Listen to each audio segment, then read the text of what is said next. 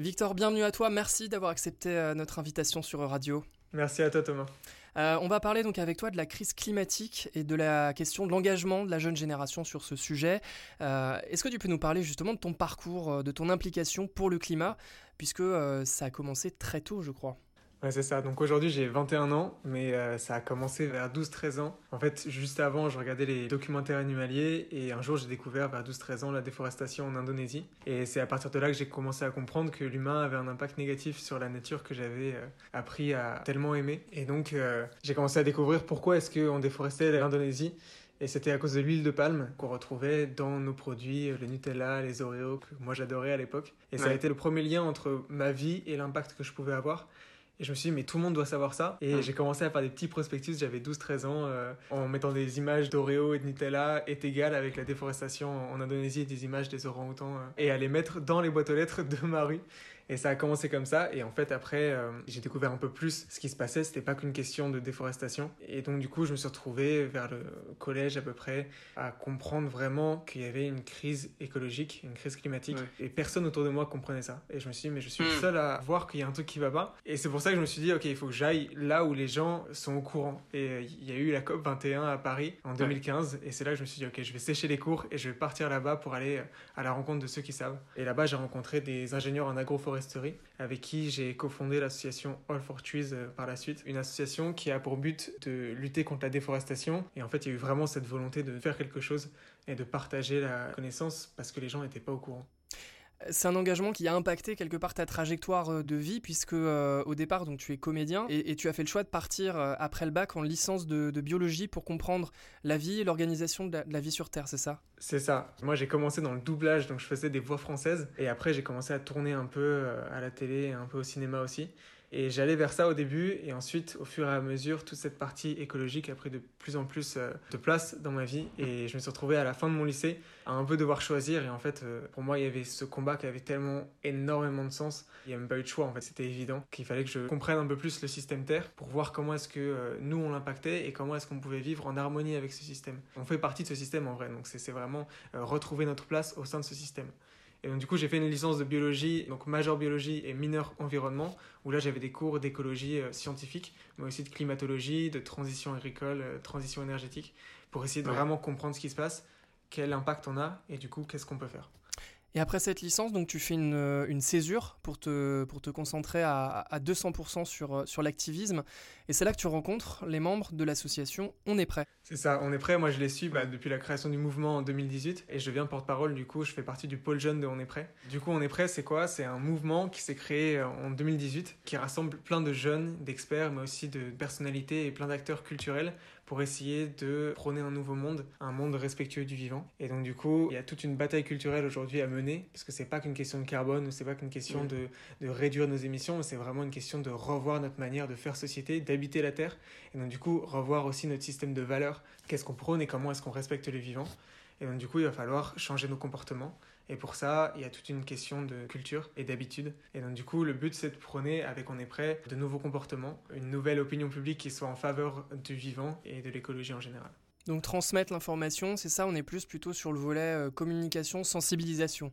Et mobilisation, en fait, c'est ça. C'est par la sensibilisation, par la connaissance, pousser à l'action et montrer qu'il y a plein de mm. choses qui se font et en utilisant du coup euh, des acteurs culturels, ouvrir à de nouveaux mondes et à de nouvelles possibilités, de nouveaux métiers, de nouvelles façons de faire, de nouveaux comportements. Quoi. Mm. Alors tu as participé à un relais jeune, euh, une marche de, de, trois mois à travers la France pour sensibiliser euh, les jeunes à la crise climatique. Est-ce que tu peux nous raconter? C'est un projet qu'on a monté avec plusieurs activistes pour le climat et une quinzaine d'associations en faveur du climat de jeunes. On est prêt à des partenaires et on est parti pendant trois mois à la veille des élections pour de parler de climat et d'écologie alors qu'on n'en parlait pas du tout dans ces élections. Le but c'était de faire une mobilisation, une grande marche pendant trois mois pour parler de ces enjeux. Et ça s'est transformé en une rencontre aussi à travers cette marche. On est parti à la rencontre à travers la France, notamment des solutions, donc des alternatives, mais aussi des problèmes. On a vu des gens qui sont en lutte contre des gros projets d'industrie polluante qui s'installent juste à côté de leur petit village. En fait, un spectre aussi bien des problèmes et des solutions par rapport à la crise écologique et la crise climatique. Et qu'est-ce que tu as pu euh, sonder pendant ce, périple euh, Comment est-ce que la jeunesse, euh, notamment, ressent les enjeux de la crise climatique? Est-ce qu'on peut dire que voilà, les jeunes sont concernés, engagés ou pas Nous, on est parti en prônant la jeunesse engagée et on est un peu revenu en parlant des jeunesses. Il y a cette jeunesse engagée qui est passée au-dessus de l'éco-anxiété, qui est passée au-dessus du constat pour passer à l'action. Il y a celle qui est hmm. encore dans cette phase d'anxiété, de peur du futur, mais qui est encore pas assez touchée peut-être, ou alors qui n'a pas encore les cartes en main pour pouvoir passer à l'action. Et puis il y a aussi les personnes qui euh, sont peut-être à l'opposé carrément, mais il y en a de moins en moins, ça devient de plus en plus rare je trouve, mais des gens qui sont, euh, donc du coup aujourd'hui, parce qu'on a aussi ça, on a aussi cette jeunesse qui est euh, sur les réseaux sociaux à fond, dans la surproduction, la surconsommation, notamment avec la fast fashion en ligne, etc. Et, c'est aussi des choses, on ne peut pas ne pas en parler. Ça fait aussi partie de notre génération et ça fait aussi partie de tous les décalages qu'il y a entre nos convictions et nos actions. Et c'est aussi quelque chose dont il faut parler pour essayer d'aligner nos actions avec nos convictions. Et justement, cette, euh, cette jeunesse qui n'est pas euh, mobilisée et, beaucoup moins sensibilisée aux enjeux, euh, aux enjeux climatiques, toi, comment est-ce que tu te positionnes par rapport à ça? Tu, tu, gardes espoir ou il y a encore du chemin à parcourir Mais Bien sûr, moi, moi je garde espoir à fond et surtout je vois ce qui se fait. on a vu comment Kylian Mbappé euh, a été réprimandé sur les réseaux sociaux parce qu'il a rigolé mm. à une blague euh, sur l'écologie, sur le fait que son équipe avait pris l'avion au lieu du train. Et on voit la réaction, on voit que l'opinion publique chez les jeunes commence à changer depuis quelques années là. On a vraiment une conscience écologique, une conscience que le monde et le système climatique et l'écologie et la biodiversité va mal euh, et qu'il faut qu'on fasse quelque chose. Quoi. Donc on n'est pas loin de, gagner la bataille des idées, comme tu disais. Pour moi, c'est ça. Et maintenant, il faut juste transformer cette compréhension et cette conscience en action. Toujours dans le cadre euh, d'On est prêt, tu, as, travaillé sur un, grand projet sur l'éco-anxiété. Euh, est-ce que tu peux nous en parler de ce projet?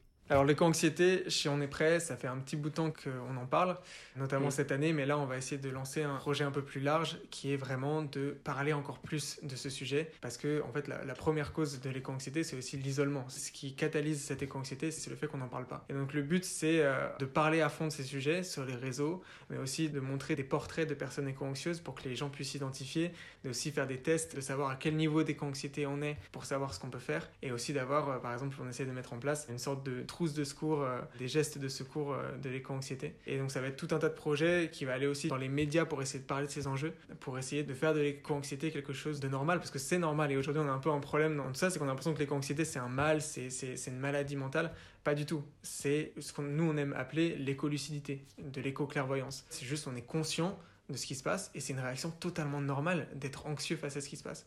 Il y a plusieurs émotions qui peuvent arriver. Il y a d'un côté cette idée de subir un peu euh, ce qui se passe, donc la tristesse, se sentir démuni, mais il y a aussi une sorte de dissonance avec le monde. C'est-à-dire on, on voit d'un côté tout ce qui se passe, les feux, et surtout avec cet été, ce qu'on a vu en France, bah, c'est extrêmement inquiétant. Il y a plein de jeunes qui ont réagi à ça. On a eu plein de gens qui ont réagi sur le compte Instagram de On est prêt, sur l'éco-anxiété qu'ils ressentaient. Et cette dissonance entre ce qu'on voyait et ce qu'on fait en tant que société, en tant qu'individu, et aussi dans sa famille, euh, à toutes les échelles.